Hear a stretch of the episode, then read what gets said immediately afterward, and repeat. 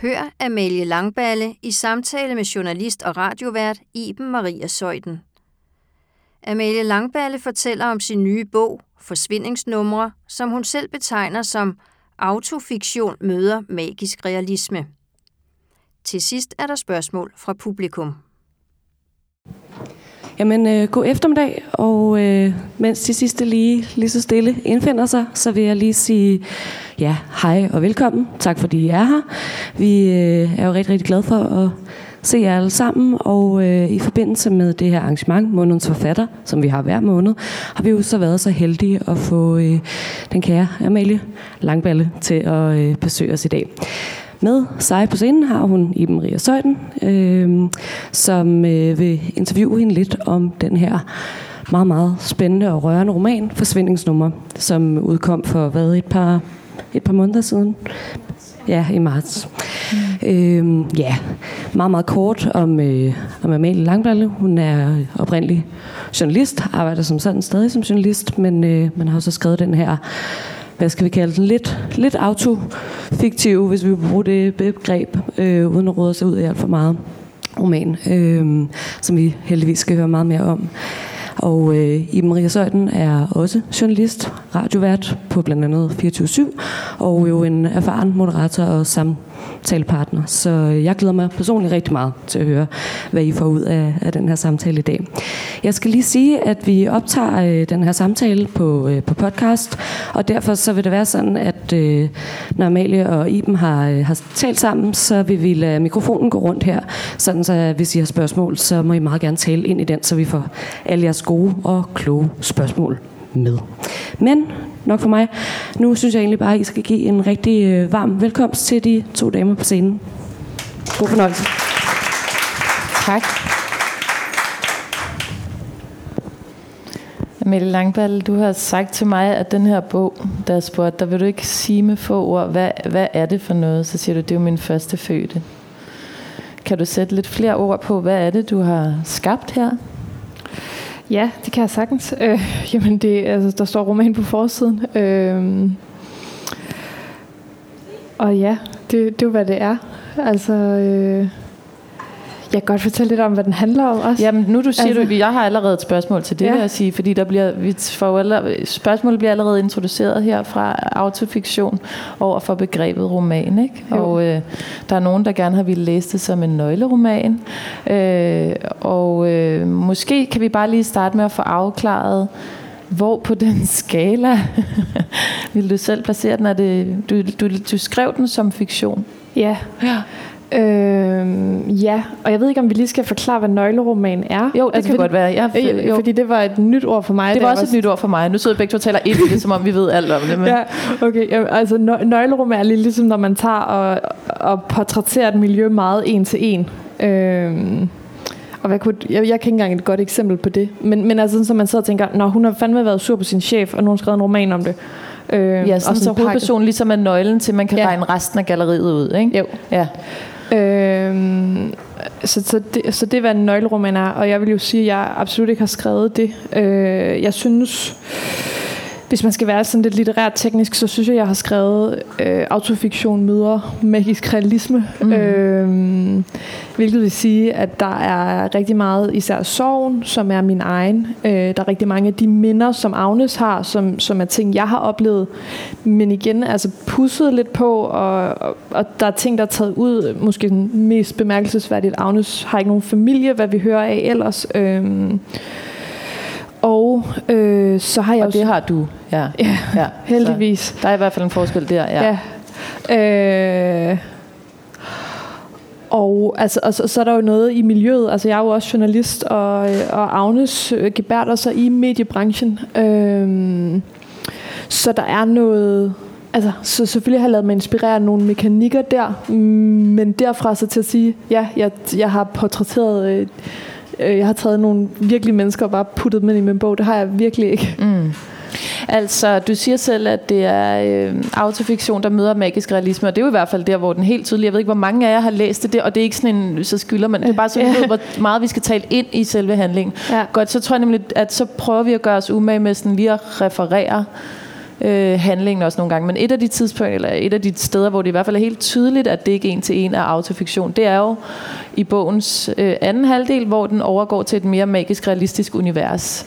Øh, og det kommer vi meget mere tilbage på. Men nu er den i hvert fald sådan mere eller mindre genrebetegnet, og vi kommer til at tale en hel del om sorg, som er et stort tema i den her bog. Og der kan man sige, om jeg så spørger Agnes, som er hovedpersonen, om jeg spørger til hendes sorg eller til din sorg, det ligger så sådan nogenlunde tæt op af hinanden i hvert fald. Ja, ja helt klart. Øh, Agnes er måske... Og, og det har også noget at gøre med, hvornår jeg skrev den. Altså, jeg er jo et andet sted nu end Agnes, fordi at, at jeg forlod Agnes for cirka et år siden, da jeg var færdig med at skrive bogen. Og Agnes øh, er stadigvæk inde i bogen. Ja, ja. præcis. Altså, så.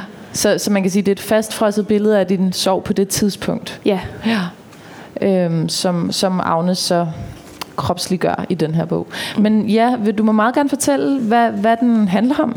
Ja, jamen altså Agnes er bogens hovedperson, øhm, og da vi møder hende, er hun i gang med at blive droppet, sat på pause af en mand, der hedder Mathias, som hun havde ret høje forventninger til, fordi at Agnes øh, et år tidligere har mistet sin mor, øh, og har ligesom været rigtig fucked lige siden. Og nu tror hun, at hun skal til at lande med Mathias. Og i stedet for, så dropper Mathias hende. Og, øh, og det sender ligesom Agnes ud på sådan en rigtig dysfunktionel øh, rejse, altså hvor hun både får ødelagt nogle af sine venindeskaber, og hun får splittet et par ad, og ja, der, der er faktisk ikke hun tager ud og rejser både til Tel Aviv og til Berlin og mm. øh, tager stoffer, drikker meget øh, har mere eller mindre tilfældig sex, og, mm. øh, og er meget alene, føler man i det hele taget, ikke? Jo, alene med sin sorg. Altså hun er jo også, hun, hun er jo i et univers, eller sådan, hun, hun altså er jo bare i et miljø, hvor at hun sådan set har nogen, der prøver, men hun selv afviser. Øh, og så har hun nogle andre venner, som, som, bare, mm. som ligesom sumper afsted sammen med hende. Ikke? Mm. Hvad er det, du siger? Du har en sætning i bogen omkring det der med nogen, der prøver at være der, uden at hun tager imod det. Det med rigtige venner af dem, der, der kommer, selvom man siger, at de ikke skal komme, og bliver, når man siger, at de skal gå. Ja. Hvad, hvad, hvad har du, hvad, da du skrev det, øh, hvor kom det fra? Ja, jamen det kom egentlig meget konkret fra en af mine bedste venner. Jeg har, jeg har selv boet i Tel Aviv. Da jeg fyldte 25, havde jeg bedt ham om at holde sig væk med bål og brand, fordi jeg, øh, det var, hvad hedder det, det var min første fødselsdag efter min mor døde, og jeg vidste, jeg ville være, jeg ville have det forfærdeligt. Øhm, og så stod han der alligevel. Og, øh, og det er egentlig sådan grund til, at, at jeg har sådan, at vi, vi venner.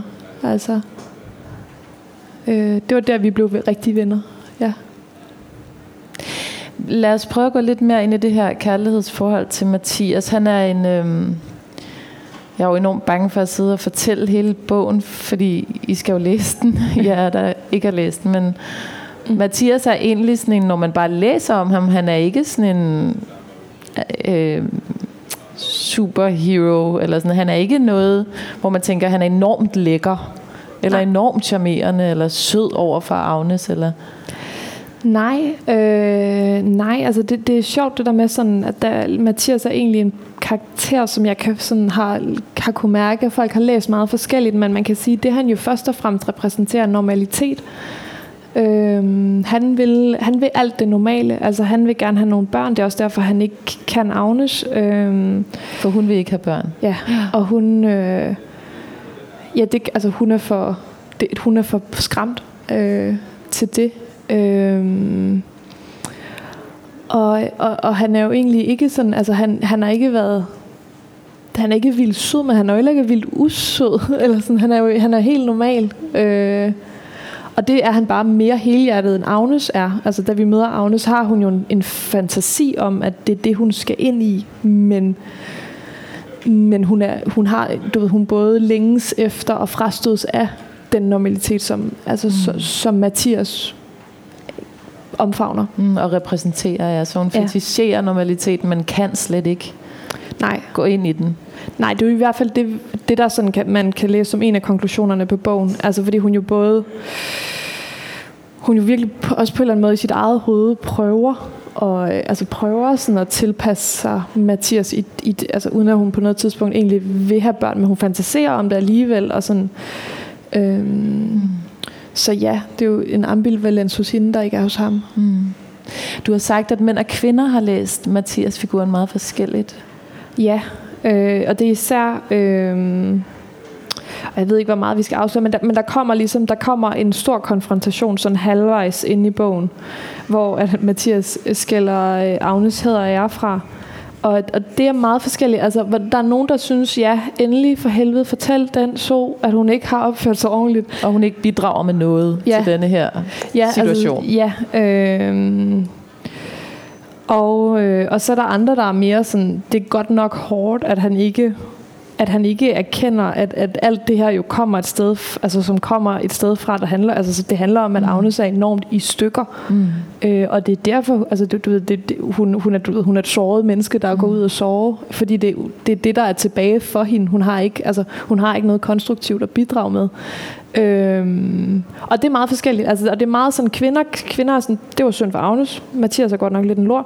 Og så mændene er meget sådan, kæft en champ. Mm, men det er jo faktisk også meget interessant, fordi det er jo en læs, to forskellige læsninger af, hvordan man bør håndtere sorg og mennesker i sorg. Mm. I virkeligheden, om man bør stille de samme krav til dem, som til alle andre mennesker, mm. eller om man skal blive ved med at tage hensyn og, og læse det menneske ud fra den sorg, de er i. Ikke? Hvor lang tid den nu så end måtte vare. Ikke? Øhm, jeg tænker måske, vi skal have lidt oplæsning fra bogen. Ja. Øh, her er øhm, Agnes taget til... Er det Berlin, ikke? Jo. Jo, og det over, men det overgår egentlig til den minde fra Tel Aviv. Øhm, ja, vi snakker her side 24, ikke? Jo, det er godt. netop. Ja. Oscar går på toilettet, og solen går ned i floden, og jeg tænker på solnedgang i Tel Aviv, og jeg savner den by, hvor der er kaos, og menneskene kalder sig Guds udvalgte folk og mener det. På vej tilbage fra toilettet spørger Oscar to spinkle piger om cigaretter, og de smukke og unge og ude på ballade. Jeg ser med det samme, at Oscar kommer til at bolle en af dem helt blottet for følelser, og jeg håber, det bliver okay for hende også. Han vinker mig hen til dem, og de har kokain, og de har meget af det. Jeg har savnet at være høj. Pigerne griner allerede sammen med Oscar, for han kan kompensere for sin dårlige barndom på fire forskellige europæiske sprog. Han holder mit hår, der sniffer en bane.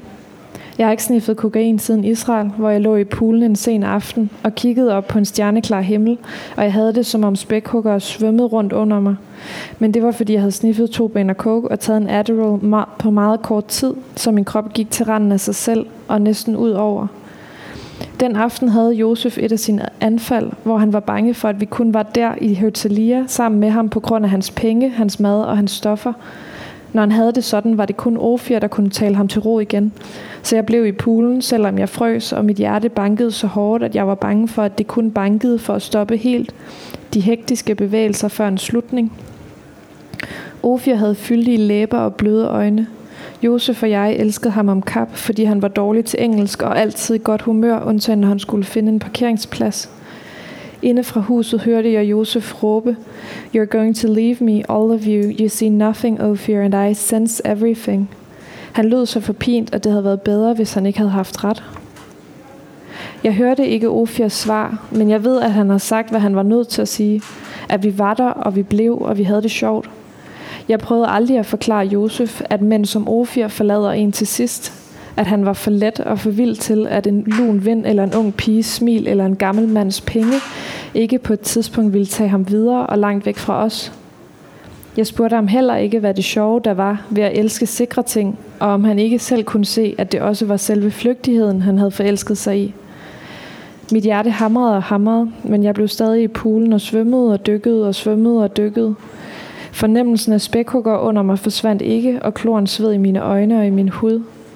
Jeg blev ved med at dykke og svømme og dykke og svømme.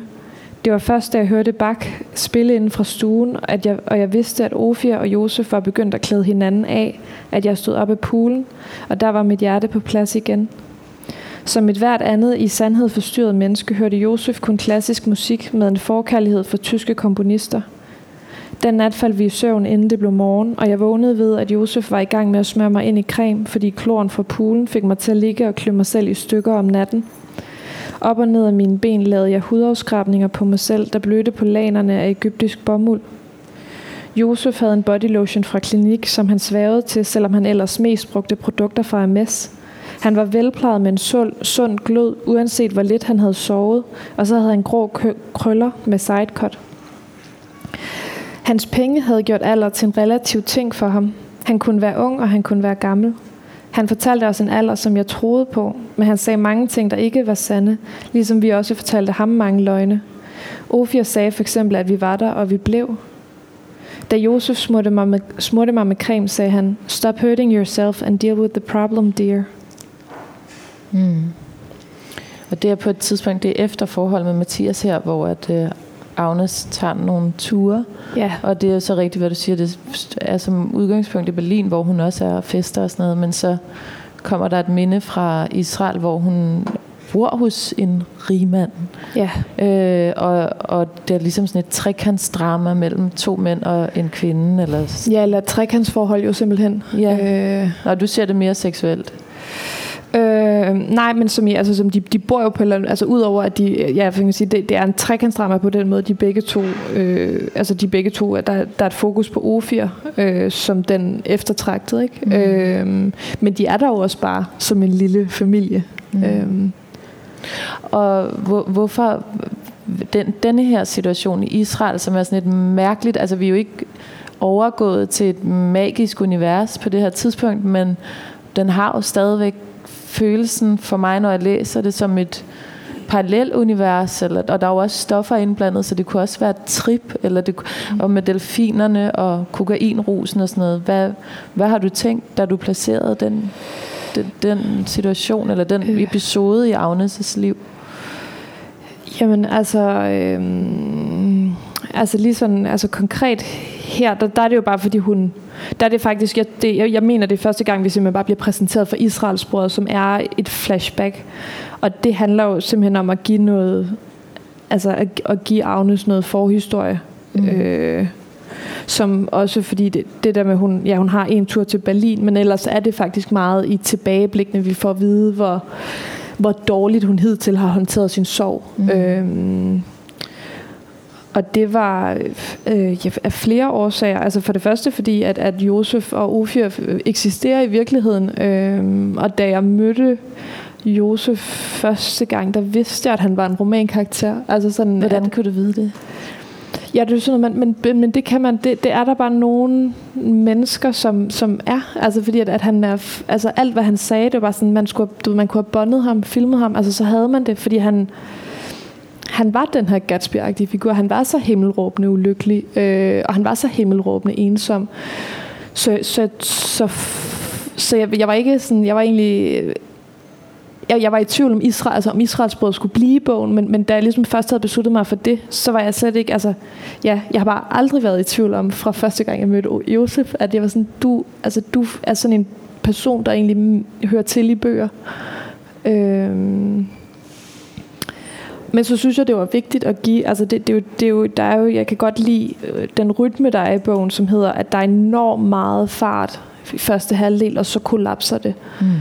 Og jeg synes, for mig har sov været begge dele. Altså det har ikke kun været det her med at kigge ud på en altså ud på en havhorisont og, og sådan kontemplere, øh, hvordan min mor døde. Det har også været at, at gå amok. Mm. Øh, og det har også været at være, altså være så langt ude og tage så mange stoffer, at, at, man, at man ligesom var i opløsning. Øh, så det var vigtigt for mig at have begge dele med. Mm. Også fordi, når man ellers mange sovebøger er jo meget stille. Altså, og, og er meget i de her små, altså klaustrofobiske rum med kun den døde. Øhm, så det var, det var oplagt at have noget, der gav noget tempo. Ja, simpelthen. For det er også det, jeg tænker også, når du læser den igen, men da jeg selv læste den, at de her vilde øh, eskapader, både seksuelt og øh, med stoffer, som der også er med i bogen, at det er sådan et, det er et meget råt, det er meget råt at læse om, når det i forvejen handler om en kvinde, der, som du selv siger, er i stykker.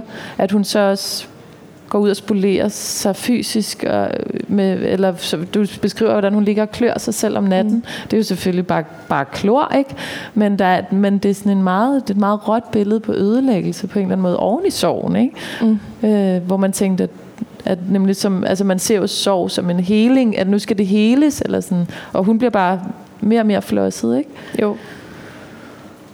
Jo, jo, fordi hun kan ikke hun ved ikke, hvordan, altså hvad, hvad, hun kender ikke den der, ja, hun, hun, hun skal jo opdage havhorisonten, ikke? Altså det finder hun ikke til at starte med.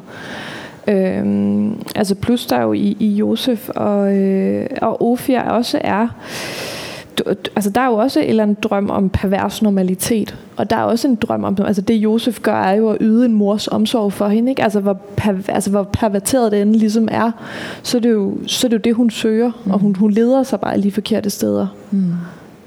Ja, og lad os lige kigge på den sidste sætning, der er med i det oplæste. Øh, som ja, nu skal jeg lige, jeg læser den lige op igen, hvis ja. jeg har glemt det. det. Ja. Øhm. Det er Josef, der siger til Agnes, der ligger i sengen og får creme på. Ja. Stop hurting yourself and deal with the problem, dear. Og det, det, det, øhm, det står her i bogen som sådan en sætning, der ligesom bare bliver kylet ud, fordi så går den videre med, så vækkede han Ofir ved at sutte hans pik stiv og sige til ham, at han skulle tage mig og tage mig hårdt. Men den sætning er jo ret vigtig. Ja, Ja, ja. Altså den opsummerer... Øh, den opsummerer jo det, det, den opsummerer Agnes' opgave i bogen. Ikke?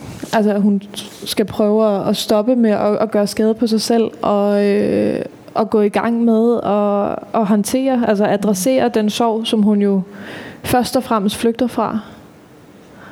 Ja, så er det meget markant, synes jeg, lige det overgang fra den der sætning, som er vigtig og har et reelt budskab i forhold til bogens store tematik, og så sceneskifte lynhurtigt over til en seksuel scene. At det er noget, som jeg tit synes sker på sådan en ret det er ret øh, hestblæsende at læse, ikke? at der er sådan en meningsfylde, og den store tematik repræsenterer så klip over til en hård ny scene. Ikke? Mm.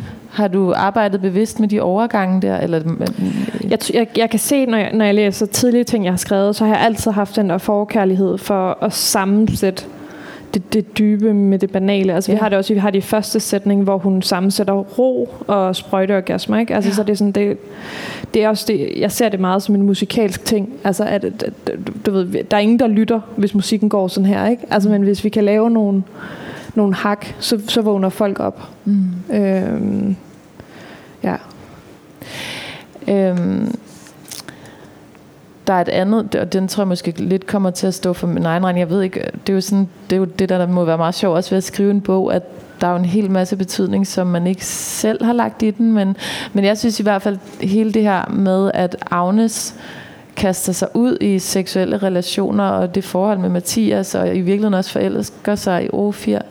Men der er ingen forfængelighed eller forventning om, at det skal blive gengældt, eller der er ingen skam ved, når det så stopper fuldstændig, eller der bliver ikke beskæftiget sig særlig meget med øh, Agnes reaktion på afvisninger, eller, eller bare ikke fortsættelser på de ting, hun kaster sig ud i. Mm. Nej. Øh, nej, og det handler jo måske om, om to ting. Et, at hun ikke, altså hun, hun er ikke særlig reflekteret jo, altså omkring sig selv og sine egne følelser, men, men jeg synes, jeg kunne også, jeg har egentlig bedst kunne lide at skrive sådan, så at hendes, altså sådan så, at, at hvad end hun føler, så skal vi forstå det gennem en handling, ikke? Altså, mm. Altså det er jo bare den der klassiske... Show it. Ja, lige præcis. It. Ja, ja. ja.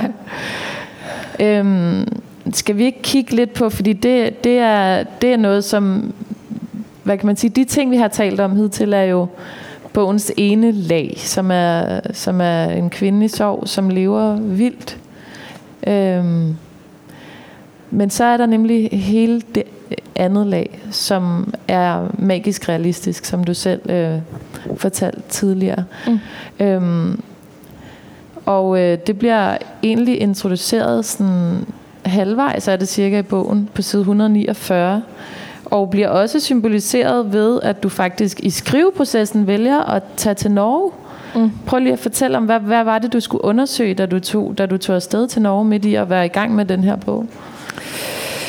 Øhm, jamen, jeg havde lige opfundet øh, det her element, hvor at vi, vi helt klart træder ud af virkeligheden. Øh, og så var jeg gået i stå, og, og, så, og så, så, så havde jeg en idé om, at jeg, at jeg skulle til Norge. Øhm, Og min redaktør var sådan, du ved godt, du kan søge skrive refugier andre steder, så du ikke behøver at betale for en regning. Og jeg var sådan, nej, jeg skal til Norge. Jeg kan mærke det. Hvorfor?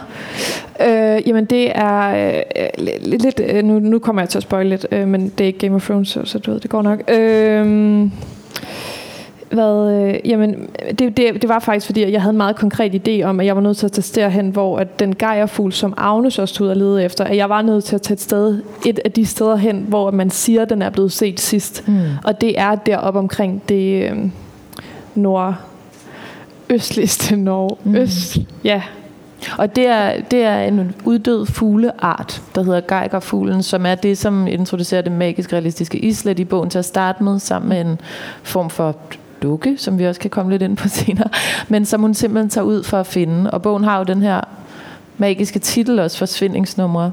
Der står bag på den, at Agnes tager ud for at lede efter ting, der er blevet væk, men leder de helt forkerte steder. Men nu begynder hun så altså at kigge i, øh, i Norge mm. efter den her fi, øh, fugl.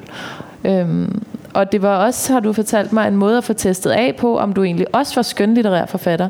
Fordi det andet er jo så mere eller mindre, det er i hvert fald også autofiktivt, ikke? Mm. Men du fik brug for at teste af, om du faktisk kunne skrive roman-roman, fiktion, ja, magisk altså realisme. Helt, ja, helt øh, ud af min egen fantasi, ja. Øhm, og det, det var jeg egentlig bare i tvivl om, også fordi min, altså min, min vej ind til den her bogkontrakt gik gennem altså kronikker og klummer og sådan så jeg havde også, altså jeg, jeg havde en følelse af, måske jeg lidt også var, jeg, jeg var blevet hyret til at skrive en, en bestemt type bog, kunne jeg godt føle, og så tænkte jeg, ej fandme, jeg, jeg, jeg kan mærke, at den skal et andet sted hen. Øh, og altså, det skulle være lidt vildere, eller hvad? Eller sådan lidt mere... Jamen bare sådan, jeg vil, jeg vil faktisk gerne overraske. Altså, øh, og, og, det, og det var ikke, det, jeg tror, jeg, det, jeg har da overrasket mig selv ved at skrive en bog, og at, at også, også resten af mine omgivelser, fordi så høje forventninger har de, altså høje tro har de så ikke til mig. Men, Øh, men, men, men jeg kunne skrive en, en bestemt type bog, som ligesom var en, en lang klumme, mm. eller hvad man kan sige. Ja, du har skrevet en hel masse fra dit eget sted ja. jo. Ja, ja så, så du ved, det var jeg, det var jeg vant til. Øhm, og sådan, ja, min, min bedste ven plejer at sige sådan, det, du ved Amalie, det letteste du kan gøre, det er at åbne dig selv. Altså du kan vende vrangen ud på dig selv, uden at, uden at det ser ud som om det gør ondt. Øhm, gør det ondt? Ja, det, det synes jeg. Jeg synes jo, han tager lidt fejl der, men jeg forstår godt, hvad han mener. Altså, jeg kan, der er et, jeg, kan, jeg kan gå et bestemt sted hen, hvor jeg kan sige, hvad der ligesom er min sandhed, uanset hvor, jeg netop, hvor, hvor, hvor lidt godt den, den så ser ud øh, for mig selv. Ikke? Altså, jeg, jeg, er ikke, jeg har meget let ved at identificere alle de grimme følelser. Øh, og alle de følelser, der gør ondt og sådan noget. Øh, er det efter, du har mistet din mor? Eller har det altid det, været det har altid været. Jeg har ikke... Øh, ja, det, jeg, jeg, jeg, jeg tror ikke, der er en eller anden socialisering i forhold til sådan, og der er ikke der er gået galt. altså. øh, så jeg ved, jeg ved simpelthen ikke, hvornår jeg siger ting, der er upassende, øh, eller for meget, eller for ærlige, eller sådan. Så. Hvilket er rigtig godt i en bog. Ja, ja ikke. Og i klummer. Ja. Ja, så er der mange situationer, hvor det ikke er så godt, men altså... Og så sagde han, det kunne du i hvert fald det kan du sagtens, det er ikke nogen kunst. Mm. Øh, Øh, men prøv, prøv at, så tænkte du bare selv, okay, nu vil jeg tage den, så vil jeg gøre noget, som overrasker ham. Og som ja, som overrasker mig selv. Altså, det er jo også mm. et eller andet med, hvordan man så holder det spændende for sig selv. Det er jo også at være sådan, gøre gør noget nyt. Mm. Altså, øh, og, og, og, ja, og det, og det, men det, det sker jo i en eller anden dialog, og det lyder så klamt at sige, men det sker jo i en eller anden dialog med teksten, ikke? Som mm. også, hvor man også kan mærke, at du skal et nyt sted hen. Altså. Og også skal vi, nu tænker jeg bare, måske er det meget godt at vide, hvorfor hun leder efter den her geigerfugl. Geigerfugl. Øh, ja, altså det gør hun jo, fordi at øh, hun går meget op i fugle, og den interesse, hun har fra sin mor. Øh, og det er hendes yndlingsfugl. Øh, og så, er det en af de der lidt mytiske fugle, hvor der går historier om, at den stadig findes, og sådan, fordi at mm. der er mm. nogle mennesker, der ikke kan stoppe med at tro på den slags ting. Øhm, og ja, altså så, så bliver hun jo... Jeg synes bare, den er så sørgelig, den fugl, fordi altså, det er virkelig et af de sådan, sørgeligste momenter for mig som læser, fordi det er noget, hun tager med fra sin mor, som ikke er der længere. Mm. Det er den der... Øh, alt det der, vi giver vores børn med, uden at vide det måske mm. og som hun kan blive ved med at, at interessere sig for, selvom moren er væk. Men jeg kan, jeg kan faktisk ikke forklare, hvorfor jeg synes, det er så tungt, at det er, at det er den fugl, ligesom, at hun... For, måske fordi den er uddød, jeg ved det ikke, at den findes jo ikke. Ja, og det, men det, det handler måske også om, at hun netop går i, altså hun går i gang med noget, der sådan for den altså semi-kvikke læser jo er ret tydeligt, at hun jo på en eller anden måde går i gang med et projekt, der handler om at fortælle sig selv, at moren ikke er død. Mm. Men det ser hun jo ikke selv overhovedet. Altså hun er jo bare opsat på at finde den her fugl. Så jeg tænker, der er også noget af det der med, når, når man som læser kan, kan se mere, end, end hvad hovedpersonen egentlig selv kan give, mm. øh, så er der også, der, der så bliver det, kommer det til at gøre ondt at se sådan, nu, nu pisker ja. du dig selv hele vejen til Norge, ja. og du gang, altså du, du tror, du taler med din, din voodoo-dukke og ja. sådan noget, ikke? Men, men dybest set, så, du bare, så savner du din mor. Altså. Jeg tror faktisk, det er sådan, det virker. Jeg tror faktisk, ja. det er det, det handler om, at man får en morfølelse over for Agnes i den situation. Mm. Øhm, at det er derfor, at, at hun bliver så lille og så naiv på en eller anden måde i den der rejse eller leden efter fuglen, ikke? Ja, ja. ja. Det er jo egentlig lidt mærkeligt, men interessant. Vil du, vil du læse højt fra, da hun ankommer til Norge, og da du så ankommer til dig selv som skønlitterær forfatter, og da ja. Agnes tager ud for at få genoplevet sin mor? Ja. Øhm. Her er ebbe og flod. Havbunden blotter sig i løbet af dagen, og fugle kommer og spiser, hvad den tilbyder dem. Så vidt jeg kan se, er det mest snegle og muslinger, men også tangplanter. Der er en sårbarhed i den måde, fjorden så villigt afgiver føde til fuglene på, som springer i øjnene. Fuglene går systematisk gennem de brune tangplanter med hurtige skridt og tilvandet næb. De er en slags viber, tror jeg, men jeg er ikke sikker. Fra mit vindue kan jeg høre dem snakke med hinanden. De snakker, pipper og skriger. Både dem og kraver og ænder og måger. De har åbenbart en hel del at tale om. Vi bor på en nedlagt skole, der ligger ned til fjorden. Det gamle lærerværelse på tredje sal er indrettet som en lejlighed med sofa og spisebord til to. Der er et brunt gulvtæppe under sofabordet, og der er billeder af broderier med kristne tekster på væggene. På det, der hænger over sofaen, står der, så bliv med os i sorgen. På den anden side af en gang er der soveværelser, men de er kolde og uopvarmede, og der er noget ved den lange, tomme gang, jeg ikke bryder mig om. Der er stadig gråt linoleumsgulv overalt. Det har alle skoler nok på grund af linoleums sidestyrke. Alt i alt er det, som om børnene bare er ude til frikvarter. Deres beskeder står udvisket på tavlerne, og deres glemte overtøj hænger stadigvæk på knærækkerne. I et af klasseværelserne, der er malet gult og har udsigt ud over vandet, har nogen med hvidt kridt skrevet, jeg hader Karleboten på den mørkegrønne tavle. En lille by som den her er ikke et sted for unge mennesker. Det er knap nok et sted for mennesker, har for koldt, for tomt og for langt væk. Man vokser så ivrigt og uundgåeligt ud af små byer, når man er ung. Det sker, at man går ind i dem igen, men der er, der er et tidspunkt, hvor de ikke kan rumme en.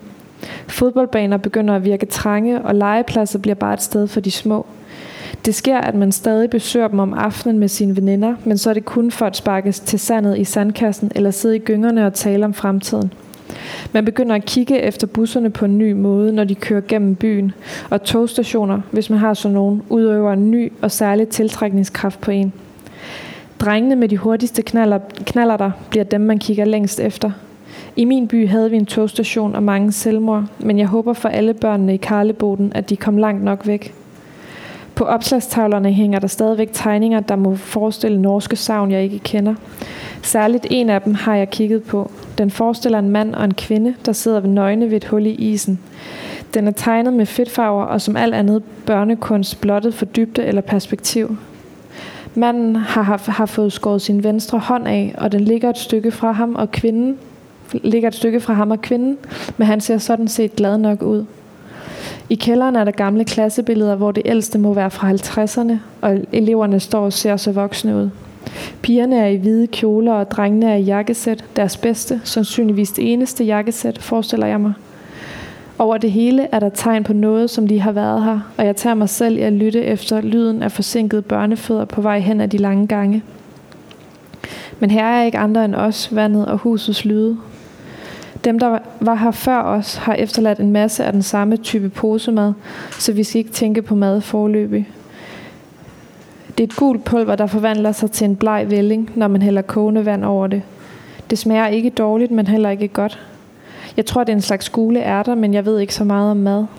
David Worcester Fallis udtrykte en vis utilfredshed ved udsigten til at skulle ernære sig kun ved grød, men som jeg påpegede over for ham, så levede han af ingenting indtil for ganske få dage siden.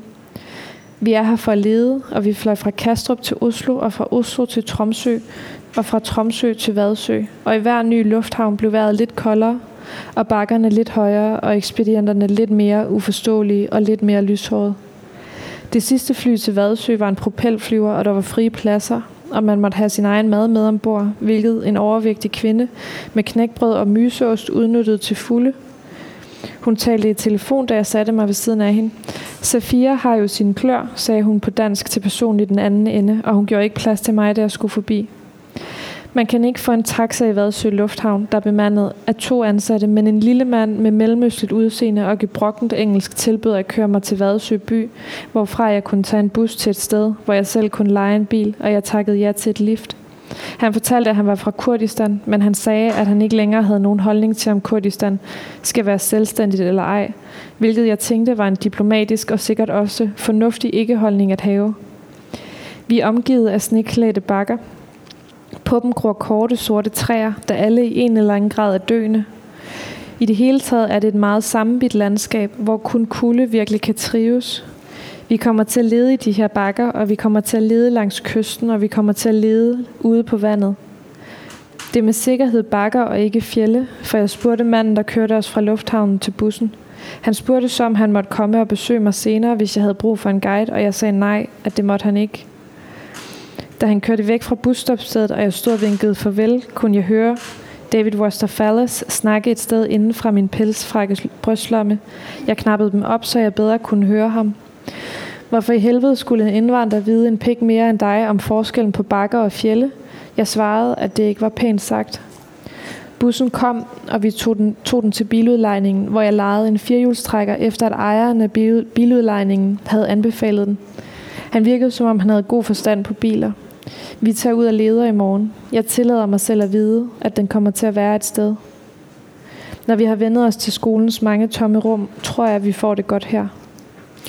Her er I så, eller Agnes og David Worcester Folles, øh, som er en, øh, en altså jeg ved ikke, om du måske skal forklare, hvem der er. Altså jeg har i hvert fald en fornemmelse af, at det er en reference til en af dine yndlingsforfattere. Ja, det er det. Øh, det er, en, øh, altså det er et ordspil på David Foster Wallace, som er min yndlingsforfatter.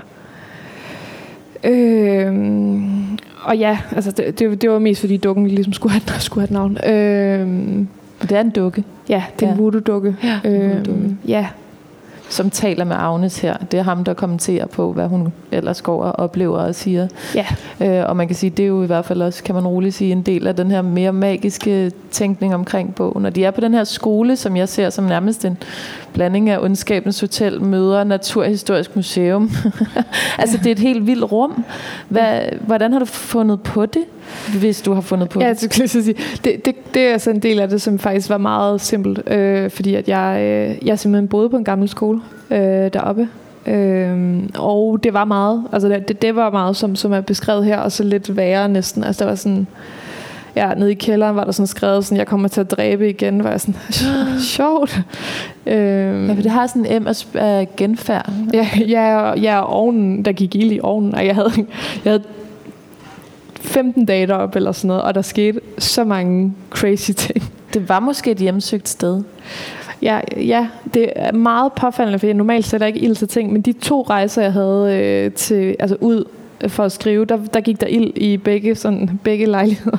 Og man kan sige, at, at det her rum med, med de børn, der ikke er der mere, og man slet ikke mm. ved, om de lever mere, og så den her fugl, som er uddød, men som hun tager ud for at finde, det er jo ja, en, en, øh, en del af, af hendes store sorg, ikke? Og, ja. og for, for at genfinde noget, som, som ikke er til stede længere. Mm, ja, og, og skolen bliver jo faktisk også en, en slags portal tilbage for hende selv, fordi det bliver ligesom... Øh, indtil hun tager til Norge, der møder vi kun hendes mor som, altså som død. Det vil sige, at hun, hun tænker over, da hun, du ved, da hun fik urnen, hun tænker over, da hun valgte tøj til, til før hun skulle brændes. Hun tænker over lidt sådan den sidste samtale, de havde, men det er faktisk først efter hun tager til Norge, at moren begynder at vise sig som en, en, altså som en, oms, som en omsorgsperson, og det er først der, hun er tilbage i sin barndom, og det er først der, hun begynder at tænke over, hvad for nogle samtaler de havde, og sådan indtil der har vi faktisk stort set kun mødt moren som, mm. som død. Og inden vi lige kommer ind til det, øh, så vil jeg bare høre i forhold til øh, nu det her naturrum og fuglen og sådan noget. Det er måske et aspekt, der er blevet en lille smule overset i forhold til bogen. Det her, der kunne læses som en økokritik og en altså dystopisk tegning i virkeligheden af den verden, som Agnes og vi lever i. Ja, Øh, ja, desværre. Altså det, man kan jo ikke rigtig, man er jo ikke herre over, hvad folk øh, sådan, har lyst til at fokusere på, når de skriver om bogen, men men det har været påfaldende for mig, hvor mange, der ligesom har læst. Det virker som om, at de stoppede med at læse sådan, ja, efter to tredjedel, og så været sådan, så det der med Norge, det var da det var, det var da lidt underligt, det gider jeg ikke forholde mig til. Øh, For jeg forstår det ikke, så det ja, lægger vi lige væk. Ja, ja, præcis. Jeg kunne forholde mig til, det, til, du ved, til sprøjteorgasmerne, så det vil jeg gerne zoome ind på. Ja. Og, øh, og det er lidt synd, fordi jeg synes jo egentlig, at, det, at, at den netop, altså, at, at fuglen jo er et rigtig fint, altså den gejerfuglen er bare, den er jo alt, hvad den er. Altså den er både et symbol på moren, men den er også en symbol på altså den, den er jo, den, altså gejerfuglen blev udryddet af mennesket, og sådan, så, så hele den her naturlige verden, som hun jo på en eller anden måde også begræder, der er sådan, og som hun også tager afstand fra. Altså hun møder en, en Rema 1000 pose derop, som hun synes ødelægger hele landskabet. Og, sådan, øh, og det, det, det, kan man jo bare, ja, det kan man bare lige tilbage og sige, det, det, det synd, der ikke, altså, mm. det synd, der ikke var nogen, der bemærkede det. Den, den må vi tage op igen. Så, det, så er der noget til næste bog ja, der i hvert fald. Ja, vi, ja. vi ses til toren. Ja. Ja. Men, men jeg, jeg, kørt, jeg var til en fest i weekenden og kørte hjem med en pige på cykel, som øhm, fortalte mig, at efter hendes far døde, fordi jeg fortalte hende om bogen, og så sagde hun, at, at efter hendes far døde, så var det ikke kun faren, der var død. Det er ligesom om, at alt i verden aflæste hun som tab, eller som på vej mod afslutning, eller at det hele fik sådan et meget øhm, ja, afsluttende lys på en eller anden måde, selvom hun stadigvæk selv var ung det tænkte jeg bare på i forhold til den her uddøde fugl, at der er også et eller andet der, at, at Agnes ligesom ser, eller, eller at bogen er, når det bliver en dystopi, så er det måske fordi, det er den følelse, man har, når man mister. Ja, ja, hun, ja, hun ligger sit eget, sådan, sin egen sorg bliver også spejlet i, i, i omgivelserne, helt klart. Mm. Du siger det her med, at moren vender tilbage som en anden type person, eller, og, og hun er, moren er jo i dialog med Agnes, efter Agnes kommer til Norge, ikke? og det har hun ikke været indtil da. Hvad, hvad er det, der sker der? Er det, er det en måde at beskrive en soveproces? Eller? Ja, det, det, har det, det, har, det har det måske blandt andet været. Øhm, altså det har også været for... Altså det er, en, det, er ligesom, det er en bog, der står meget stille egentlig. Men, men i det omfang, at der sker en udvikling i Agnes' sorg, så er det jo, at hun netop har den her... Altså det, det bliver hun får ligesom hun får håndteret alle de sådan helt akutte sidste sygdomsminder, for hun, for hun håndteret, og så begynder moren at kunne at kunne være mor igen. Ikke? Altså det er mm. sådan, alle de dårlige minder skal, skal bearbejdes, for at de, de gode kan, ligesom, kan begynde at gro lidt. Og det, det har i hvert fald været min egen følelse, mm. altså i min soveproces. Øhm. Altså også helt konkret i forhold til, at man de første stykke tid husker sin mor som syg, og så efterfølgende, så kommer hun, så husker man mere, da hun var rask i virkeligheden. Ja, altså også simpelthen, altså jeg, jeg tror ikke, det er sådan atypisk øh, for, for folk, der har sådan, altså hvor der er et, et altså hvor der, man sådan kan snakke om et sygdomsforløb. Altså jeg havde, min mor havde sådan et, de sidste fem dage, øh, var hun ligesom indlagt, før hun døde, og jeg tror, måske de første tre måneder, var det bare det, der kørte på repeat i mit hoved. Altså, hvad, hvad, hvad, hvad for nogle samtaler, hvor ondt hun havde haft, hvad for nogle samtaler, vi havde haft, trods alt, hvad for noget altså hvor, hvor skidt hun havde haft det. Det var bare sådan, altså, og det var også, øh, det var også der, man bliver skør jo. Altså, det var også det, som Agnes er blevet, ikke? Altså, at hun har hele tiden været i selskab med de her de værste minder. Mm. Øhm, og det tror jeg, man, dem er man nødt til at være i, for at for de gode. Altså, før man, altså, det er også noget, man kan bevidst arbejde. Jeg tror, det er noget, man også måske mere bevidst, end jeg har gjort, at kan arbejde med at sige, at jeg er nødt til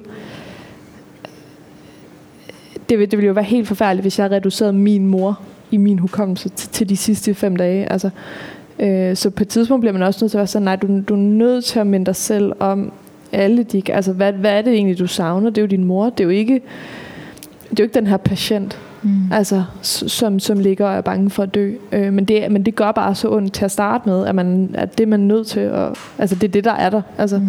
Og det er, vel, det er vel fordi, det er et traume, ja. altså dybest set. Ja. Fordi der er et sansindtryk større, end man kan håndtere. Ja. ja, eller kan lade være med at håndtere. Det ved jeg. Ja. Øhm, Og, og øhm, der bliver også sagt på et tidspunkt i forhold til, altså, øh, det er ja, som du siger, sygdomsforløb og kraft, altså, som også gjorde et stort indtryk på mig, der læste, at der er ikke noget budskab i sygdommen. Til, mm. til, mod, til forskel fra, hvad vi er opdraget med, også dramaturgisk, og sådan, at der skal ligesom være en, når man fordi at, så derfor, eller, og, og det... Ja. Ja, det er sjovt, at den, altså det narrativ så tit også bliver lagt ned over kraft, også, også meget sådan eksklusivt kraft, altså fordi det er jo sådan, der er jo ikke nogen, der er jo ikke nogen, der er sådan, øh, altså, du ved, når jeg så, når mor er død og kraft, og sådan, nå okay, det er en dårlig taber, din mor var så, ikke? Altså, mm, fordi man siger, du, det skulle da have kæmpet lidt ja, mere. Altså, det er det, der er så sjovt, at man, at man kraft, ja, det vil man ja. så gerne sige til folk, der så har overlevet kraft, men, ja. men det omvendte gør sig jo ikke gældende. Altså, Nej, øhm, der taler du om den her framing, vi klassisk har i forhold ja. til kræftsygdom, at man tager kampen op, og man tager, jeg tabte kampen til ja. kræften, siger man jo faktisk. Ja, hvor man sådan, og det, det tror jeg, det var i hvert fald, altså, det var både min mors, altså sådan i tale, så jeg, det, jeg har jo som set bare adopteret hendes opfattelse af hendes sygdom, at, øh, at, at det, du, du føler jo ikke, at du er en stor kriger.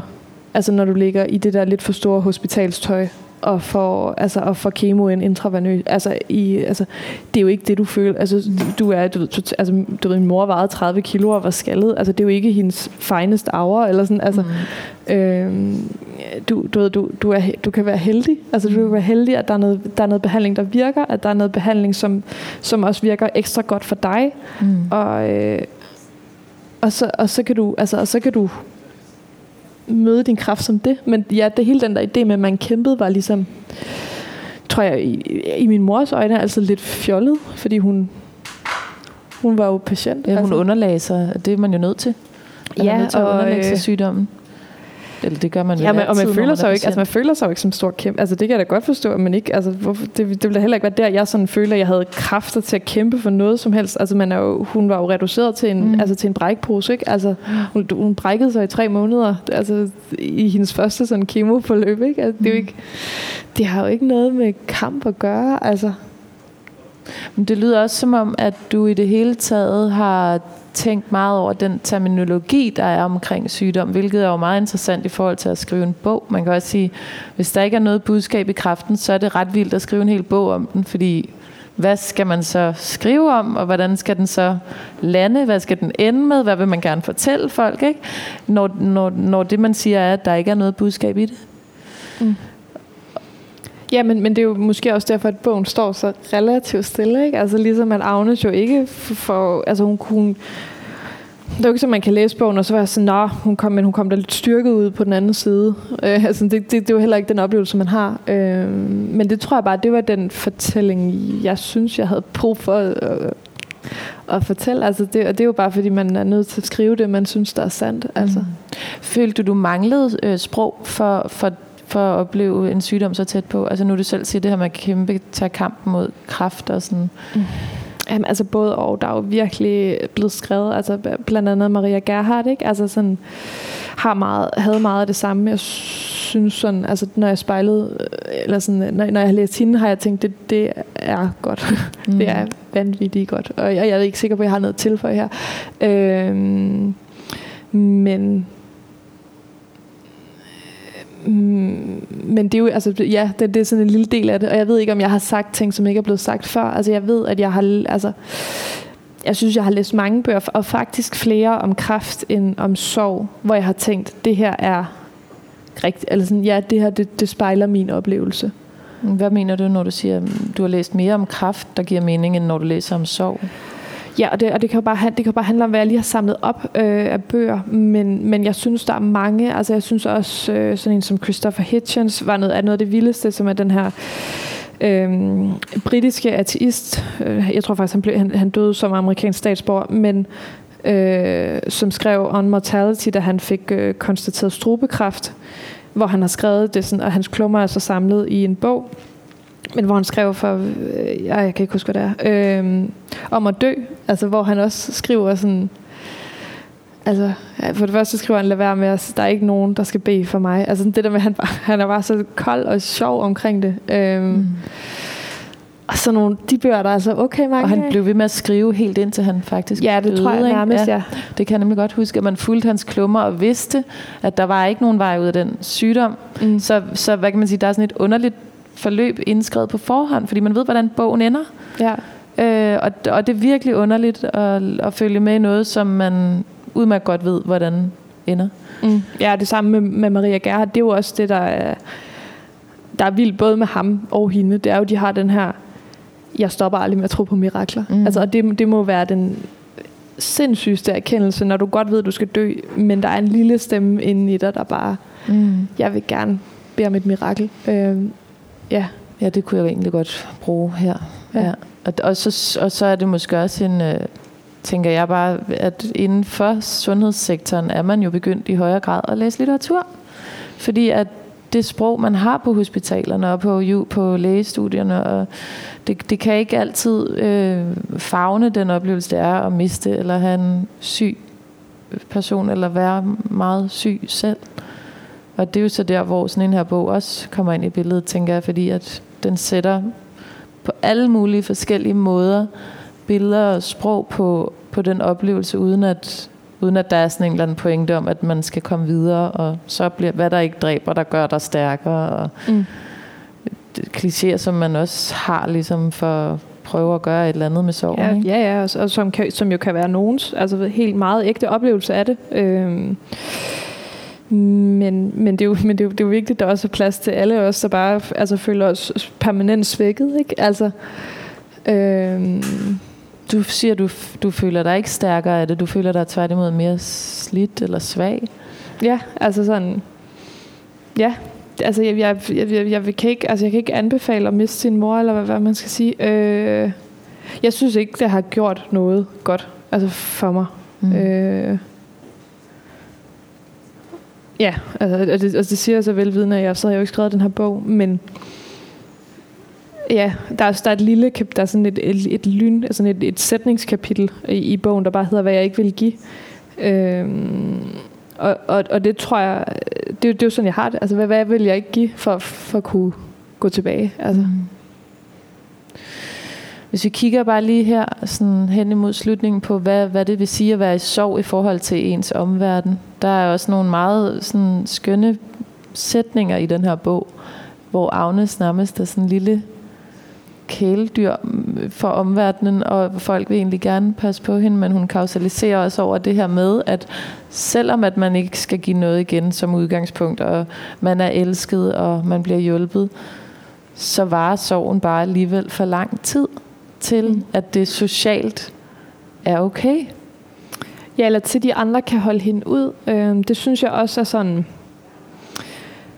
noget, jeg sådan, altså Agnes er sådan egentlig gennemgående en, en relativt usympatisk fig- figur. Det har været vigtigt for mig at gøre hende det, fordi at at, at vi, vi, vi, har ligesom, vi, vi kan sagtens elske den sørgende, som, som, som, som, bærer det med, som bærer det flot på en eller anden måde. Ikke? Øhm, men det gør Agnes bare ikke. Øh, og hun slider sådan, hun har den mest godhjertede veninde i verden, og, og hun slider hende op. Er det Vibe? Ja. ja som jo Øh. er et jo fuglenavn. Men, Ja. Øh, og- og Vibe, Vibe vil bare gerne have, at Agnes får noget professionel hjælp, og, og, og det stejler Agnes over. Øh, og hun jo hele tiden har den her følelse af, at, at hun ja, hun, at hun bliver, altså hun bliver også, hun bliver nogen andres, øh, hvad kan man sige, et trofæ, øh, pas, altså ikke pas, men, men tro, altså sådan tro, trofæbyrde, ikke? Altså, Patient, at hun du også til at sige. Ja, eller sådan en blanding hun, mellem et trofæ og en patient. Jamen hun bliver, men hun bliver for, altså hun har sådan en idé om, at, at du ved, folk vil kunne, folk vil hjælpe, hvis de, hvis de har en idé om, at det på et tidspunkt vender og bliver bedre, og de kan få det tilbage. Eller de kan sige til dem selv, jeg er godt nok en god veninde. Hold da op, og jeg hjælper. Altså, Mm. øhm,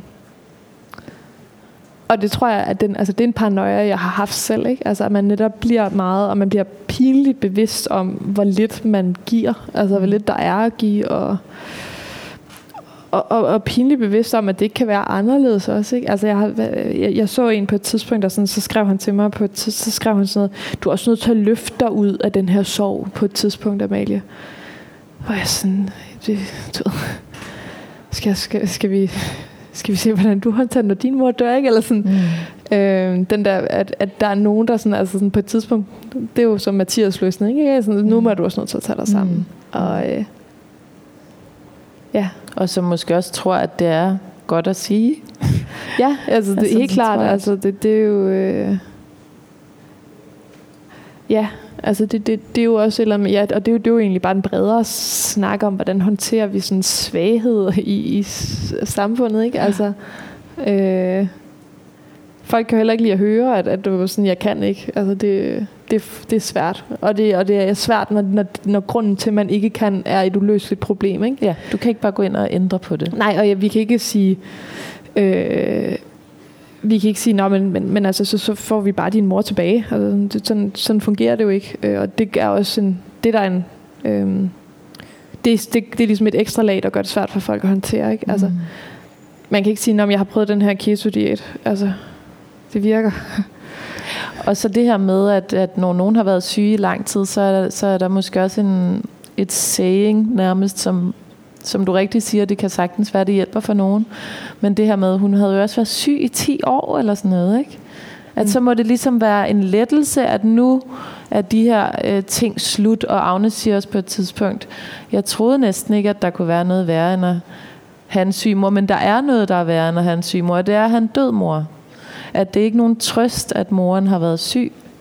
Nej, øh, nej, og det tror jeg, altså det kan man sige, det kan man også sige på tværs af alder og sådan noget. Jeg tror også, altså Øh, altså jeg tænker tit sådan på med ældre mennesker, altså de må jo, øh, i takt med, altså hvis du så er 75 år, jeg tror, der må jo sidde mange og have en formodning om, du håndterer det bedre, altså når dine venner dør, og sådan, fordi du har prøvet det før, og sådan, mm.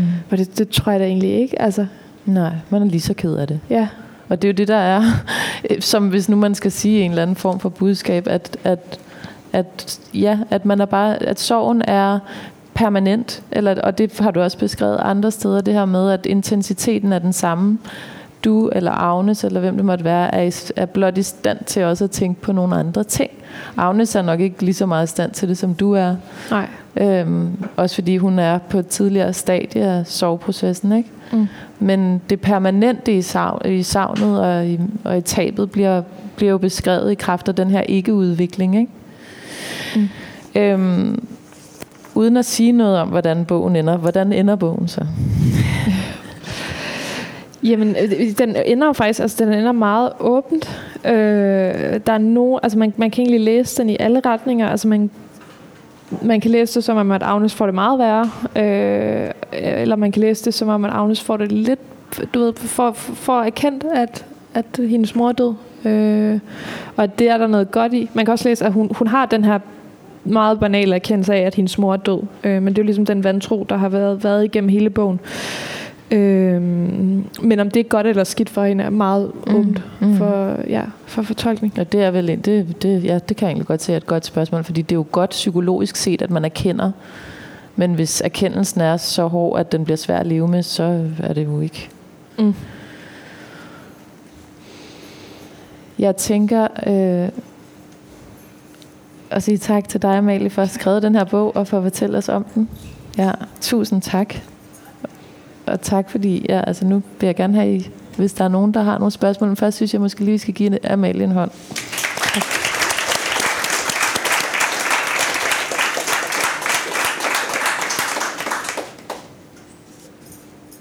Ja.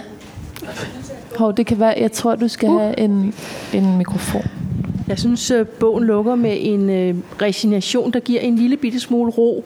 Forstået på den måde, det er en langsom erkendelse, men den er ikke behæftet med hverken øh, positiv eller negativ. Det er bare en sådan. Ja. Mm. Og så vil jeg sige, at jeg... Øh, jeg er så dybt imponeret over, at en så ung menneske som dig kan lave så stærk, stærk en stemme. Jeg debuterede sidste år som 61-årig, og jeg, alle mine tekster lige nu, de flyder alle mulige steder, og jeg bliver inspireret. Du har givet mig nogle... Øh, nogle små byggesten, der er puttet op i det, jeg nu går og arbejder med. Og når man så tænker på, hvor, hvor ung du er, så tænker jeg, hvor er, hvor er, det, hvor er det stærkt. Mm. Jeg fik lyst til at læse din bog, da jeg hørte øh, podcasten øh, med Prejsler. Nej. Ja. Den, det mod, I havde med hensyn til at lade ordene fælde sig, og der var musse stille i mit køkken og min radio, indtil I fortsat. Hver eneste gang I gjorde noget, så gav I det ro til at bundfælde sig. Jeg var så imponeret. Ja. Så jeg gik direkte over og bestilte bogen. Ja, det var godt. Ja, øh, jeg skal måske, hvis andre sidder og tænker, hvad er det for noget? Så er det det næste kapitel med Hassan Preisler, hvor jeg var gæst. Mm. Øh, ja, jeg kan jo ikke tage æren for. Ja, Ja. ja, jeg kan jo ikke tage æren for det. Hassan er en genial, Ja. genial vært. Det er et virkelig fint interview. Det er et meget, ligesom bogen, et meget stille interview.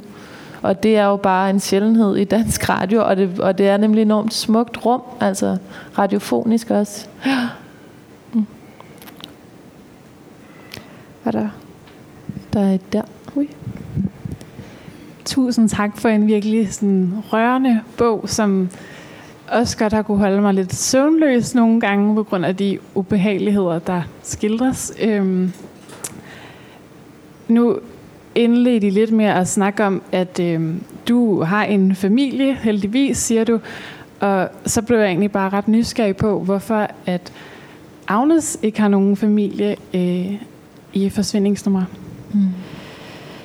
Øh, Jamen, altså, det er jo fordi, det, den handler om hende og hendes mor. Øh, og der er noget i, øh, også i forhold til, hvad hun så søger hos de her mænd, at, øh, at det er jo en kærlighedsrelation. Og og hvis den, den kærlighedsrelation skulle stå meget rent, og den skulle også kunne læses ind i de andre relationer, så det var på en eller anden måde vigtigt, at de var et par. Øh, og øh, og, og så, så var det noget med ikke at, og, altså det, det er jo en lille lukket bog, altså så det var sådan, hvis man også ligesom skulle have hende transporteret hjem til familien og sådan noget, så ville det, det gav ikke noget. Altså der var en, en, en meget perifær far nævnt i starten af bogen, øh, som ret hurtigt kom ud, fordi at, at det var ikke det, det handlede om. Altså, øh, og, og, så, og så, så sådan rent skrivemæssigt har det simpelthen handlet om, at jeg... Øh, at at jeg har puttet alle de ting i min, altså af min sovepros, altså af min sov, som jeg ikke har kunnet nænde og snakke med min familie om, det er kommet her i, og det er jo på en eller anden måde, det, det var bare de, de små, altså hvad kan man sige, en til en oplevelser med, med mor, ikke? Altså, øh, Så det er en måde at få det til at stå rent på, simpelthen. Ja, og få... Ja, så, så handlede det om, at de, altså de minder, der kom, var, altså ja, nogle gange vil jeg sige, du, ved, der, der er sådan no- nogle af de der barndomsminder, og sådan noget, der har jeg redigeret min søster ud, ikke? Øh, men, men ja, altså det handlede om, at, at det, de, det, det, det, var, det var en mor og en datter, og, og, ikke, og ikke en familie, altså. Mm. Jeg har selv mistet min mor og er i gang med min egen sorgproces. Hun blev også til kræft. Og du har bare sat ord på nogle, nogle ting, som jeg havde rigtig meget brug for, at nogen sagde højt. Nu sidder jeg og bliver helt nervøs, det må jeg undskylde. øhm, og du møder mig ligesom i min ensomhed. Hvilket, hvilket er ret fantastisk, for det er sgu svært at finde i vores samfund. Det er meget tabubelagt. Også tre år efter stadigvæk at være i en soveproces, så det vil jeg sige tak for. Mm. Ja, nå, ja men, det, men det gør mig ondt. Altså vil jeg høre, om har du selv modtaget professionel hjælp, eller har du nærmest gjort det selv, skulle jeg sige? Nej, nej. Øh, nej. Øh, og og, og det, har, det har jeg ikke, fordi jeg, øh, altså fordi jeg netop havde den her følelse af, sådan, at du ved, hvis jeg var stresset eller et eller andet, så kunne det måske give mening. Altså, og det giver helt sikkert mening. Hvis man har en god psykolog, så giver det jo helt sikkert mening, uanset hvad. Men jeg havde bare den der følelse, hvad, hvad skal vi snakke om? Altså, skal, skal jeg, du ved, vi, vi kan jo ikke få mig videre fra det her. Øh, men altså, men, men jeg er også, jeg er også røvfattig og sådan noget, så du ved, det er jo ikke sådan, at jeg, at jeg bare kunne gøre det, hvis jeg havde lyst. Øh, så, øh, så, men nej, det har jeg ikke. Øh, men jeg kan godt mærke, altså nu, nu her, øh, nu skal det, det, på torsdag, der skal jeg møde min svigermor, og jeg er sådan, jeg kan mærke, at, jeg, at det, det, det, er rigtig svært, altså fordi, at, øh, at jeg er død misundelig på min kæreste, og han har en mor. Øh, hvor jeg var, det er skørt, altså. Øh, og så var jeg sådan, tænker, du, det er snart tre, er det tre år siden her til juni, ikke? Altså sådan, og, ja, og at man ligesom kan have sådan en, så jeg er godt i gang med at sætte ild til skænderi øh, på, den, på den front, ikke? Altså sådan, ikke fordi, altså, hvor jeg sådan, at det gik op for mig i dag, men det handler om, at du, jeg ikke har lyst til at møde din mor. Altså ikke fordi, jeg ikke tror, at din mor er dejlig og sådan noget. Jeg vil egentlig gerne møde hende. Men jeg kan ikke håndtere, at jeg skal sidde og, og møde din mor. Fordi, du har en, fordi han har en mor. Ja, altså det er ren og skær sådan misund, altså, misundelse. Ja. Så, så svaret, så du ved, jeg burde jo nok, er, er konklusionen på den anekdote. ja. Men er det også tre år siden, du mistede din mor? Ja, det er også tre år siden. Det Ja, og det er også noget med, med det her med, at, at du oplever, at det er ligesom, nu er det lang tid siden nok. Ja, nu er det til- ligesom sådan, en, nu, nu burde du være kommet videre. Ja. Nu skal du være et bestemt sted. Du kan ikke blive ved med at sidde i den samme, samme situation, samme følelse af at være i tab. Nu må du ligesom, ja, komme ud af det, komme videre, komme i gang. Det Ja. får jeg rigtig Ja. tit. Men, Så, ja. men det er måske en misforståelse generelt, at sorg tager kort tid, eller at sorg tror, har... det er, jeg tror, det er svært for folk at håndtere, fordi netop som I også har snakket om, det er, at du løst et problem. Det er rigtig svært at håndtere problemer, man ikke kan komme med en hurtig løsning på, mm. især når det varer så lang tid. Mm-hmm. Så øhm, ja, ja. men tak. Hej, tak for et uh, rigtig dejligt interview.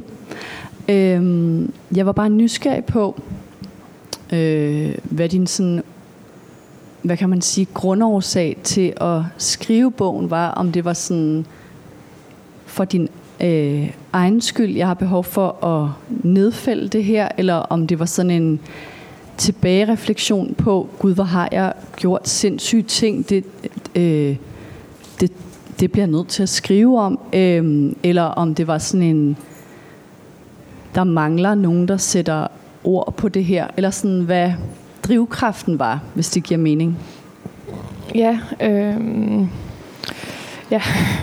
Og, og nu kommer det ærlige svar, som jeg ved, min præsident Gert har sagt til mig, ikke skal give, øh, så, som handler om, at jeg, at jeg fik, at, at jeg fik tilbudt en, en bogkontrakt, og så, så sad der en, en i, inde på Lindhardt Ringhof, der hedder Sune, som, som egentlig bare piskede fem sider ud af mig i, om ugen i rigtig lang tid. Øh, men når det så er sagt, så når man, altså, når man ligesom først er i gang, så går det op, altså så gik det op for mig, at jeg kan ikke skrive, øh, jeg kan ikke skrive uden at prøve at skrive noget, der er sandt. Øh, så jeg har egentlig hele tiden, øh, altså når jeg, hvis jeg skal forklare, hvad den, er- hvad den går ud på, så er jeg nødt til at se tilbage på det, for det vidste jeg ikke, da jeg skrev. Der havde jeg bare hele tiden følelse af, at jeg var nødt til at gå steder hen, jeg ikke havde lyst til at være, og blive steder, blive på steder, jeg ikke havde lyst til at blive. Øhm, så, så på den måde er det en, har det været en erkendelsesproces for mig, men det har ikke føltes som værende for min egen skyld. Altså det har virkelig føltes som om, at,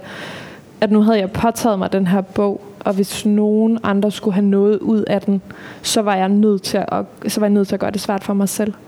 Øhm, så på den måde har jeg hele tiden haft en læser for øje. Øh, helt klart. Er det, er det svar nok? Ja. Det var sådan lidt kryptisk, kryp, kryptisk svar. Og så kan man sige, det lå vel også i forlængelse af, at du har skrevet, altså. Ja, og man kan sige, at altså, min, min, den, min tilgang til at skrive handler om, at, at jeg skriver for, for, også bare for at finde ud af, hvad jeg selv tænker. Det er også derfor, jeg synes, de her arrangementer er enormt svære, fordi jeg, jeg føler virkelig, at jeg mangler en hjernehalvdel. Øhm, fordi jeg bare ikke, altså jeg, jeg, ja, altså jeg tænker i samme eksistens med at, altså med at skrive. Øh, men at, at det lige blev en bog, er, er altså fordi nogen, nogen kom op og prikkede mig på skulderen. Ellers havde jeg ikke troet på det. Altså, Mm. øh, Er der flere, der har lyst til at sige noget? Dele noget? Spørge om noget?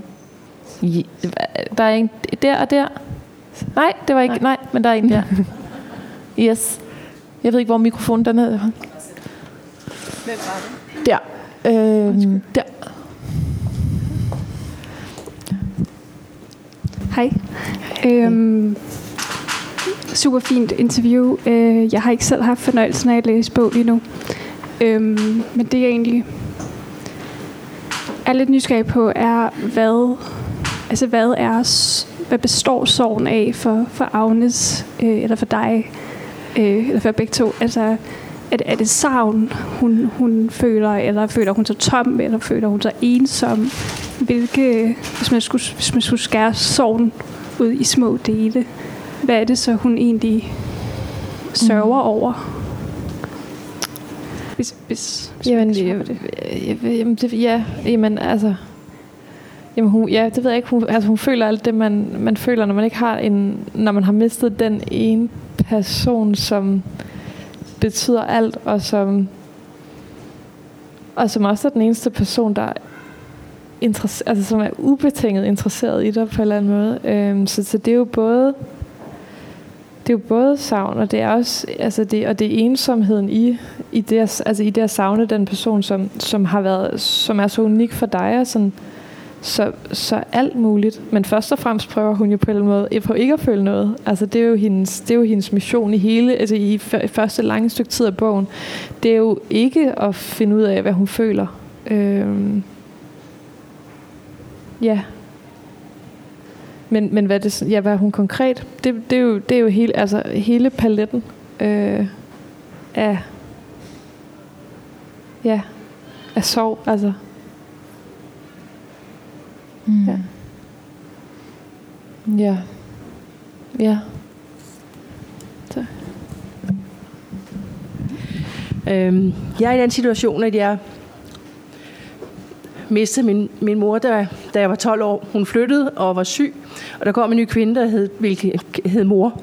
Mm. Øhm, når jeg ser min veninde miste, så tænker jeg nogle gange, at det, jeg kommer ikke til at være i den situation, fordi jeg, jeg ikke kunne mærke, hverken da hun gik, da hun døde for 10 år siden, mm. øh, og jeg kommer ikke til at være i den situation, som jeg ser, de nogle gange er i. Det er sådan en mærkelig ambivalent. Selvfølgelig vil jeg gerne have haft min mor og have kendt hende, men jeg ved, at jeg ikke kommer i den situation, som de andre gør. Mm. Jeg, det tænker jeg nogle gange på. Jeg kan Så det er en lettelse nærmest? Ja, nogle gange, men det tør jeg ikke sige rigtig højt. Nej. Det tør Nej. jeg ikke. Øh, da min far døde for 10 år siden, der var jeg nødt til at betale fem terapeuttimer for at kunne håndtere, at jeg ikke mærkede et savn. Jeg savnede ham, da han fik en blodprop. Jeg savnede ham, da jeg var børnehjem. Jeg savnede ham, da han slog hånden af mig i 14 år. Øhm, så til sidst så kunne jeg ikke mærke noget savn mere. Mm-hmm. Så da han døde, så kunne jeg ikke mærke det. Og jeg følte mig så unormal, så jeg gik hen og betalte 5 gange 750 kroner for at finde ud af at sætte nogle ord på det. Hjalp det ja. så? Ja, i allerhøjeste grad. Mm. Det hjalp mig til at få puttet noget i skuffen, som jeg en dag afleverede til en forfatter, der sagde, du kan jo skrive. Ja, ja, ja, ja det ja. gjorde det. Ja. Men det, ja. ja. Men det er jo ikke, fordi du ikke har sørget. Eller sådan. Altså, ja, det har du. ja, men altså mit største tab, det er min farmor, der døde, som, da jeg var 6 år. Og jeg har øh, efterhånden lært, at den nye måde at håndtere sorg på i sundhedssystemet, det er ved at lade personen blive ved med at være levende. Så jeg begyndte at skrive til hende, mm. som værende noget i min næste udgivelse. Ja. Men at, at erkende sorgen. Da jeg som barn opdagede i telefonen, de ringede fra Jylland og sagde, at hun var død, så græd jeg. Så ophævede de bare døden. Det passede ikke. Jeg havde ikke hørt det. Mm. Så det gik jo ret mange år før, at jeg opdagede, at det var rigtigt nok, jeg ikke skulle der til igen. Mm. Så, men det er jo blevet til en stor historie, og da jeg godt kan lide at fortælle, så, så er det et meget stort plaster med meget jod, at jeg nogle gange har nogle tilskuere, mm. efter jeg har udgivet. Ja. Men det er jo så også det, som du faktisk også er inde på, det her med om erkendelsen af, at nogen er død, om det er en lise, eller om det er øh, om det bare er dårligt. Ikke? Mm. Og, og så er det meget interessant, du siger, at i sundhedssystemet, der er jo den nye måde at behandle sorg på, er ved at holde folk i live. De er til stede. Ja, ja. og ved ligesom at, at ja. i, i stedet for, at man skal tænke, at det er at nu skal det bare ligesom... Ja. Mm. Men man begynder jo at, at sige, at selv 10 og 20 år efter, at ældre mennesker har mistet en ægtefælle, mm. så er de med til bords, der bliver fejret fødselsdag, der bliver mm. snakket anekdoter. Men førhen, der var der sådan en eller anden margin for, hvornår nu skal vi ikke have det spøgelse op mere. Mm. Men, men nu gør man det med vilje, og det giver jo en fantastisk mm. heling inde i, ja. i selvet. Mm. Det har man jo opdaget. Det og, og jeg, jeg følte mig sådan lidt befriet, da jeg, da jeg jeg ville ikke afsløre, at jeg var begyndt at tale, tale og skrive til min farmor, mm. men da jeg hørte det, så tænker jeg, ej, hvor er det godt. Så kan det godt være, at der er nogen, der gider at læse det næste, jeg skriver. Ja. Mm. ja min mor, hun råder mig også til at have mistet en ven. Øh, og hun råder mig også til at sådan nærmest kalendersætte samtaler med ham. Ja. Mm. Øh, og det var sådan et for mig meget alternativt råd. Men øh, det har også givet utrolig god mening. Men dem, der sikkert har kendt ham sammen med dig, hvis der kan blive, hvad hedder det, øh, genoplevet øh, historier og, hvad hedder det, oplevelser. Det er jo normalt at lade være med at mm. genopleve, fordi åh, så bliver vi nok så kede af ja, det. så bliver vi triste, mm. ja. ja. Men, men det er faktisk, øh, det viser sig det modsatte. Men, men jeg hørte en sorgekspert forleden dag sige, øh, at det er virkelig, virkelig udansk at overhovedet forholde sig til død, og sorg. Mm. I særdeleshed til død. Vi forholder ja. os ikke til den. Nej. Hvis vi helt lader som om, at vi løber lidt hurtigere, så løber vi fra den. Mm. Ja. ja. Men det er jo sjovt, du taler på en eller anden måde sådan, altså helt bredt til fiktionens kraft, ikke? Altså hvis, ja. hvis du kan, altså, altså sådan, hvis, hvis man kan få det bedre ved at, at bilde sig ind, at vedkommende er der stadigvæk i et eller andet omfang. Jamen, jeg, Eller jeg sådan- tror altså, godt, at man kan ens mind kan godt affinde sig med, at vedkommende er død, mm. hvis man godt må have lov til at snakke om det, der skete, og det, man mm. kan huske. Jeg har et eneste menneske, jeg pumper som en gal i Jylland, for at få små bidder om min farmor. Det er den eneste, der er tilbage. Mm. Og, og først nu er det gået op for ham, hvor vigtigt det er, da han kunne se øh, i bogen, jeg havde skrevet, jeg elsker, når onkel fortæller om farmor, han sagde, hun var en hejer. Ja. Altså, først nu er det gået op for ham, at det er guldkorn. Ja. Jeg har sagt det til ham, men det har han ikke hørt. Men da han læste det, Ja. så gik det op for ham. Og det er også det, du siger med fiktionens kraft, at både for forfatteren jo, men så også for publikum, der selv har mistet, eller publikum, der ikke har mistet, så er det en måde at, at eller ikke bearbejde, men håndtere sorgen på en anden måde, end den vi har fået udstukket, kan man sige. Ikke? Mm. Men jeg tror, jeg tror, den er udstukket på grund af det der vanvittige krav om vækst og hurtighed, der har forfulgt mm. os i hælene siden 60'erne. Mm, det tror jeg bestemt ja. også. Det tror jeg bestemt også. Det er jo et øh, uduligt samfund, der går og sørger, kan man sige, ja. set på effektivitets. Mm. Altså, det har du også fortalt, at det der med bare at komme tilbage fra, fra overlov, og så skulle ind i den der, så skal Ja, ja, man ligesom bare ind i maskinen igen, ikke? Ja. Og, Ja. nå, men så er det jo over, så kan vi, nu kan vi starte på en frisk. Ja. Ikke?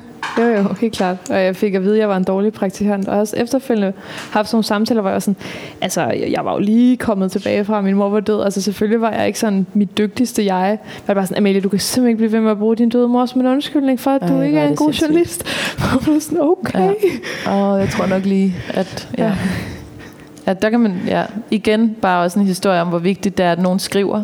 Fordi at hvis man så frem i fald nogensinde skulle have været den idiot, der sagde sådan, så vil man ikke sige det efter at have læst den her bog. Det er i hvert fald 100% sikkert. Jeg tror, vores tid er løbet fra os. Ja. Men øh, tak, tak fordi I kom. Ja. ja. det havde vi øvet. Ja.